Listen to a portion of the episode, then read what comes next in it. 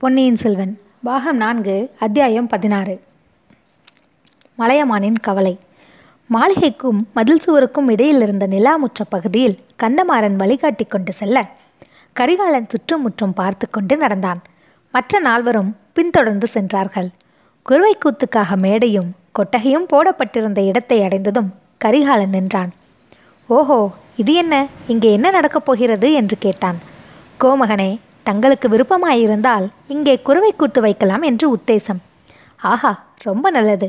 குருவை கூத்து வையுங்கள் வில்லுப்பாட்டு வையுங்கள் கரிகால் வளவர் நாடகம் விஜயாலய சோழர் நாடகம் எல்லாம் வையுங்கள்.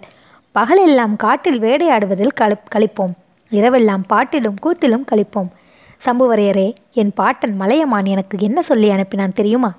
கடம்பூர் சம்புவரையன் மாளிகையில் இருக்கும்போது இரவில் தூங்காதே என்று எச்சரிக்கை செய்தான். நான் என் பாட்டனுக்கு என்ன மறுமொழி சொன்னேன் தெரியுமா? பாட்டா நான் பகலில் தூங்குவதில்லை இரவிலும் தூங்குவதில்லை. நான் தூங்கி மூன்று வருஷமாகிறது. ஆகையால் நான் தூங்கும்போது விரோதிகள் எனக்கு ஏதேனும் தீங்கு செய்து விடுவார்கள் என்று பயப்பட வேண்டாம். நான் விழித்து கொண்டிருக்கும் போதே யாராவது தீங்கு செய்தால்தான் செய்யலாம். அவ்வளவு துணிச்சல் உள்ள ஆண்மகன் யார் இருக்கிறான்? என்று மலையமானுக்கு தைரியம் சொல்லிவிட்டு வந்தேன். என்று கூறிவிட்டு கரிகாலன் கலகடவென்று சிரித்தான். சம்புவரையர் கோபத்தினால் நடுங்கிய குரலில் ஐயா தாங்கள் தூங்கினாலும் சரி விழித்து கொண்டிருந்தாலும் சரி தங்களுக்கு எவனும் இந்த மாளிகையில் இருக்கும்போது தீங்கு செய்ய துணிய மாட்டான் என்றார். ஆமாம் கடம்பூர் சம்புவரையர் மாளிகைக்குள் எனக்கு தீங்கு செய்யக்கூடியவன் யார் இருக்க முடியும்? அல்லது வெளியிலிருந்து இவ்வளவு பெரிய மதில் சுவர்களை தாண்டி யார் வர முடியும்? எவன் கூட வர முடியாது. கடம்பூர் சம்புவரையர் என்றால் எவன் கூட பயப்படுவானே? அந்த திருக்கோவலூர் கிளார் கிழவர் கிழவனாரின் வீண் கவலையை பற்றி உங்களுக்கு சொன்னேன். வயதாகிவிட்டதல்லவா? சில பேருக்கு வயதானால் மனோதைரியம் குறைந்து விடுகிறது. அடுத்தாற்போல் என் பழுவூர் பாட்டனை பாருங்கள். எவ்வளவு மிடுக்காக நடந்து வருகிறார். அறுபது பிராயத்தை கடந்தவர் என்று யாராவது சொல்ல முடியுமா என்று கூறி சிறு நகை செய்தான் கரிகாலன். பழுவேட்டரையர் இதற்கு மறுமொழி ஏதேனும் சொல்ல வேண்டும் என்று எண்ணி தமது தொண்டையை கனைத்து கொண்டார். அது சிங்க கர்ஜனையைப் போல் முழங்கிற்று. பாருங்கள் பெரிய பழுவேட்டரையர் தொண்டையை கணித்தால் பாருங்கும் நடுங்கும் என்று சொல்வது எவ்வளவு சரியாய் இருக்கிறது கந்தமாரா வந்தியத்தேவா பார்த்திவேந்திரா நீங்கள் எல்லாம் பழுவூர் பாட்டன் வயதில் இவ்வளவு திடமார்கள் இருப்பீர்களா என்று யோசித்து பாருங்கள். ஒருவேளை அவரைப் போல் தொண்டையை கணைப்பீர்கள். ஆனால் அவர் வயதில் அந்த புறத்துக்கு போய் பெண்ணை கொண்டு வர மாட்டீர்கள் தாத்தா தங்களுடன் இளையராணியையும் அழைத்து வந்திருக்கிறீர்கள் போல் இருக்கிறதே முன்வாசத்தில் மா முன்வாசல் மாடத்தில் பார்த்தேன். இளையராணி எப்படி பிரயாணம் செய்து வந்தார்கள்? மூடு பல்லக்கிலா ரதத்திலா அல்லது வண்டியிலா? பழுவேட்டரையர் அப்போது குறுக்கிட்டு யானை மீது அம்பாரியில் வைத்து நாடு நகரமெல்லாம் அதை அழைத்து வந்தேன் என்று பெருமிதத்துடன் கூறினார். அப்படித்தான் செய்ய வேண்டும் தாத்தா. இனிமேல் எப்போதும் அப்படியே செய்யுங்கள். மூடு பிள்ளைகள் மட்டும் அழைத்து வர வேண்டாம். அதனால் பல விரசமான வதந்திகள் ஏற்படுகின்றன. ஒரு வேடிக்கையை கேளுங்கள். பழுவூர் இளையராணியின் மூடு பல்லக்கில் சில சமயம் என் சித்தப்பன் மதுராந்தகன் ரகசியமாக ஏறிக்கொண்டு ஊரூராக போய் வருகிறானாம். இப்படி ஒரு வதந்தி நாடெங்கும் பரவியிருக்கிறது என்று கரிகாலன் கூறி இடி இடி என்று சிரித்தான். ஆனால் அங்கிருந்த மற்றவர்கள் யாரும் சிரிக்கவில்லை. ஒவ்வொருவர் மனதிலும் ஒவ்வொரு வித கலக்கம் ஏற்பட்டது. வந்தியத்தேவன் தன் மனதிற்குள் ஐயோ எப்பேற்பட்ட தவறு செய்துவிட்டோம். இந்த வெறிப்பிடித்த மனிதரிடம் எல்லாவற்றையும் சொல்லிவிட்டோமே. ஒன்றே மிச்சம் வைத்து கொள்ளாமல் பகிரங்கப்படுத்தி விடுவார் போல் இருக்கிறதே என்று எண்ணி கலங்கினான். பெரிய பழுவேட்டரையரின் உள்ளம் எரிமலையின் உட்பிரதேசத்தைப் போல் தீயும் புகையுமாக குழம்பி கொதித்து கனன்றது. தீயும் புகையும் எரிமலை வாயிலின் வழியாக வருவதற்கு முன்னால் உண்டாகும் பயங்கர உருமலை போல் அவர் மீண்டும் தொண்டையை கணைத்து கொண்டார். அவர் பேசுவதற்கு முன் பார்த்திபேந்திரன் ஓரடி முன்னால் பெயர்ந்து வந்து கோமகனே பழுவூர் இளையராணியை நான் வெகு சிறிய காலம்தான் பார்த்து பழக நேர்ந்தது. அதற்குள்ளேயே அவர் எத்தகைய பத்தினி தெய்வம் என்பதை அறிந்து கொண்டேன். பழுவூர் ராணியை பற்றி யாரேனும் அவதூறு கூற முற்பட்டால் அவனை அந்த கணமே என் வாளுக்கு இரையாக்குவேன். இது சத்தியம் என்று சொன்னான். கந்தமாறன் பின்னால் ஓரடி வந்து நின்று என் கையில் கத்தி எடுக்க வேண்டிய அவசியமே இல்லை. பழுவூர் இளையராணியை பற்றி அவதூறு கூறுகிறவனை என் கையினாலேயே கழுத்தை நெறித்து கொன்று விடுவேன். இது சத்தியம் என்றான். இதை கேட்ட வந்தியத்தேவனும் ஒரு அடி முன் வந்து நானும் அப்படித்தான். பழுவூர் ராணியை பற்றி யாரேனும் தவறாக பேசினாள் என் கண் பார் என் கண் பார்வையினாலேயே அவனை சுட்டெடுத்து விடுவேன் என்றான். ஆஹாஹா கொஞ்சம் பொறுங்கள் நண்பர்களே. என்னிடமே சண்டைக்கு வந்து விடீர்கள் போலிருக்கிறதே. பார்த்தீர்களா தாத்தா? தமிழ் பெண் குலத்தின் கௌரவத்தை காப்பாற்றுவதில் இவர்கள் எவ்வளவு துடிப்புடன் இருக்கிறார்கள். ஆனால் பழுவூர் இளையராணியை பற்றி யாரும் அவதூறு சொல்லவில்லை. சொன்னால் நானும் கேட்டுக்கொண்டு சும்மா இருக்க மாட்டேன். இந்த வீராதி வீரர்கள் வரும் வரையில் அப்படி அவதூறு சொன்னவனை நான் உயிரோடு வைத்திருக்க மாட்டேன். பழுவூர் இளையராணியின் மூடு பல்லக்கை பற்றி தான் குறை சொல்லுகிறார்கள். அந்த கோழி மதுராந்தகன் பழுவூர் ராணியின் மூடு பல்லக்கில் ஊர் ஊராக ரகசிய பிரயாணம் செய்கிறானாம்.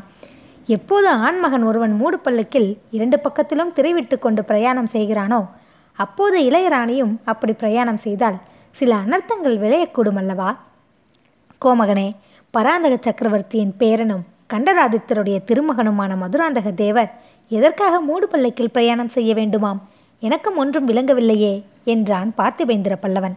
அதன் காரணமும் ஒரு வேடிக்கையான காரணம்தான். மதுராந்தகன் மூடு பல்லக்கில் ஏறிக்கொண்டு ஊரூராக போய் தன் கட்சிக்கு பலம் திரட்டி கொண்டு வருகிறானாம். எதற்காக பலம் திரட்டுகிறது? எதற்காகவா? என் தகப்பனாருக்கு பிறகு சோழ சாராஜ்ய சிம்மாசனத்தில் அவன் ஏறுவதற்காகத்தான். எப்படி இருக்கிறது கதை? சில மாதங்களுக்கு முன்பு ஒரு நாள் இந்த கடம்பூர் மாளிகைக்கு கூட அவன் அப்படி மூடு பல்லக்கில் ரகசியமாக வந்திருந்தானாம். நள்ளிரவில் சதியாலோசனை கூட்டம் ஒன்று இங்கே நடந்ததாம். பார்த்திபேந்திரா திருக்கோவலூர் கிழவனார் நீயும் என்னுடன் இருந்தபோதுதானே இதையெல்லாம் சொன்னார்? மதுராந்தகனுக்கு சிம்மாதனம் ஏறுவதற்கு உள்ள ஆர்வத்தினால் அவசரப்பட்டு என் தந்தையை கொஞ்சம் சீக்கிரமாகவே சொர்க்கத்துக்கு அனுப்பினாலும் அனுப்பிவிடுவான் என்று சொன்னாரே. அதெல்லாம் உனக்கு நினைவில்லையா? நினைவுக்கு வருகிறது இளவரசே அதையெல்லாம் அப்போதும் நான் நம்பவில்லை இப்போதோ சிறிது கூட நம்பவில்லை. தஞ்சாவூருக்கு போய் தங்கள் தந்தையை நேரில் தரிசித்து விட்டு வந்த பிறகு நீ மட்டும் என்ன? நானும் கூட தான் நம்பவில்லை.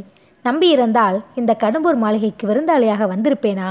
என்று கூறி கரிகாலன் மீண்டும் எதையோ நினைத்து கொண்டவன் போல் சிரித்தான். கடம்பூர் சம்புவரையர் தொண்டையை கணைத்து கொண்டு கோமகனே திருக்கோவலூர் மலையமான் குலத்துக்கும் எங்கள் குலத்துக்கும் நீண்டகால விரோதம் என்பது தங்கள் தெரி தங்களுக்கு தெரிந்திருக்கும் என்றார். தெரியாமல் என்ன? அந்த விரோதத்தை பற்றி சங்கப் புலவர்கள் பாடியிருக்கிறார்களே. கொல்லிமலை வல்வில் ஓரியை மலையமான் திருமுடிக்காரை சண்டையில் கொன்றான். வல்வில் ஓரியின் வம்சத்தில் நீங்கள் வந்தவர்கள். ஆகையால் அந்த விரோதத்தை இன்னமும் வைத்து கொண்டிருக்கிறீர்கள். கோமகனே வல்வில் ஓரியின் சாவுக்கு உடனே பழி வாங்கப்பட்டது. அந்த வல்வில் ஓரியின் உறவினனாகிய அதியமான் நெடுமான் அஞ்சி திருக்கோவலூர் மீது படையெடுத்து சென்று அந்த ஊரையும் அழித்தான். மலையமானுடைய முள்ளூர் மலைக்கோட்டையையும் தரைமட்டமாக்கினான். சம்புவரையரே அதியமான் மட்டும் தனியாக அந்த காரியத்தை செய்துவிடவில்லை. என் முன்னோனாகிய சோழன் கிள்ளிவளவனுடைய உதவியை கொண்டுதான் மலையமான் மீது அதியமான் வெற்றி அடைந்தான். அந்த பழைய கதையெல்லாம் இப்போது எதற்கு? நாங்கள் மறந்துவிட்டாலும் மலையமான் மறப்பதில்லை. ஏதாவது எங்கள் பேரில் அவன் குற்றம் சாட்டிக் கொண்டிருக்கிறான். நான் தான் சொன்னேனே கிழவருக்கு வயதாகிவிட்டது. ஆகையால் புத்தியும் தடுமாறுகிறது. நான் இங்கே இருக்கும்போது எனக்கு ஆபத்து ஒன்றும் வராமல் பாதுகா காப்பதற்காக அவர் ஒரு பெரும் சைன்யத்தை திரட்டி கொண்டு வராமல் இருக்க வேண்டுமே என்று கூட எனக்கு கொஞ்சம் கவலையாய் இருக்கிறது. இளவரசே அப்படி ஏதேனும் தங்களுக்கு சந்தேகம் இருந்தால் என்று சம்புவரையர் தடுமாறினார். எனக்கு சந்தேகமா? இல்லவே இல்லை.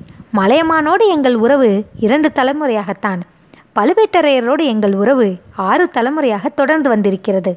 பழுவூர் அரசரே இங்கே வந்திருக்கிறார். அவர் சோழகுலத்துக்கு விரோதமாக ஏதும் செய்வார் என்று நினைக்க எனக்கு பைத்தியம் பிடித்திருக்கிறதா? என்று கரிகாலன் கூறி பைத்திய சிரிப்பு சிரித்தான். பழுவேட்டரையர் கம்பீரமான குரலில் இளவரசே சோழகுலத்துக்கு விரோதமாக நான் எதுவும் செய்ய மாட்டேன். இது சத்தியம். தர்ம நியாயத்துக்கும் விரோதமாகவும் எதுவும் எப்பொழுதும் செய்ய மாட்டேன். இது இருமடங்கு சத்தியம் என்றார். ஆமாம் ஆமாம் தர்ம நியாயம் என்பதாக ஒன்று இருக்கத்தான் இருக்கிறது. அதை பற்றி தங்களிடமும் பேசி தெரிந்து கொள்ளத்தான் வந்தேன். வேட்டையாடும் நேரமும் கூத்து பார்க்கும் நேரம் போக ஒளிந்த நேரத்தில் சற்று தர்ம நியாயத்தையும் பற்றி பேசலாம்.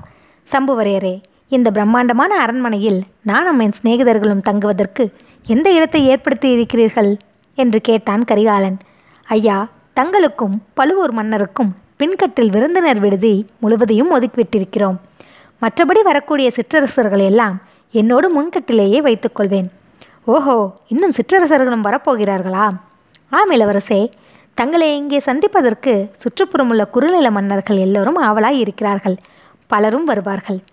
வரட்டும் வரட்டும். எல்லாரும் வரட்டும். ரொம்ப நல்லது. யோசித்து முடிவு செய்ய வேண்டியதை ஒரு வழியாக முடிவு செய்து விடலாம்.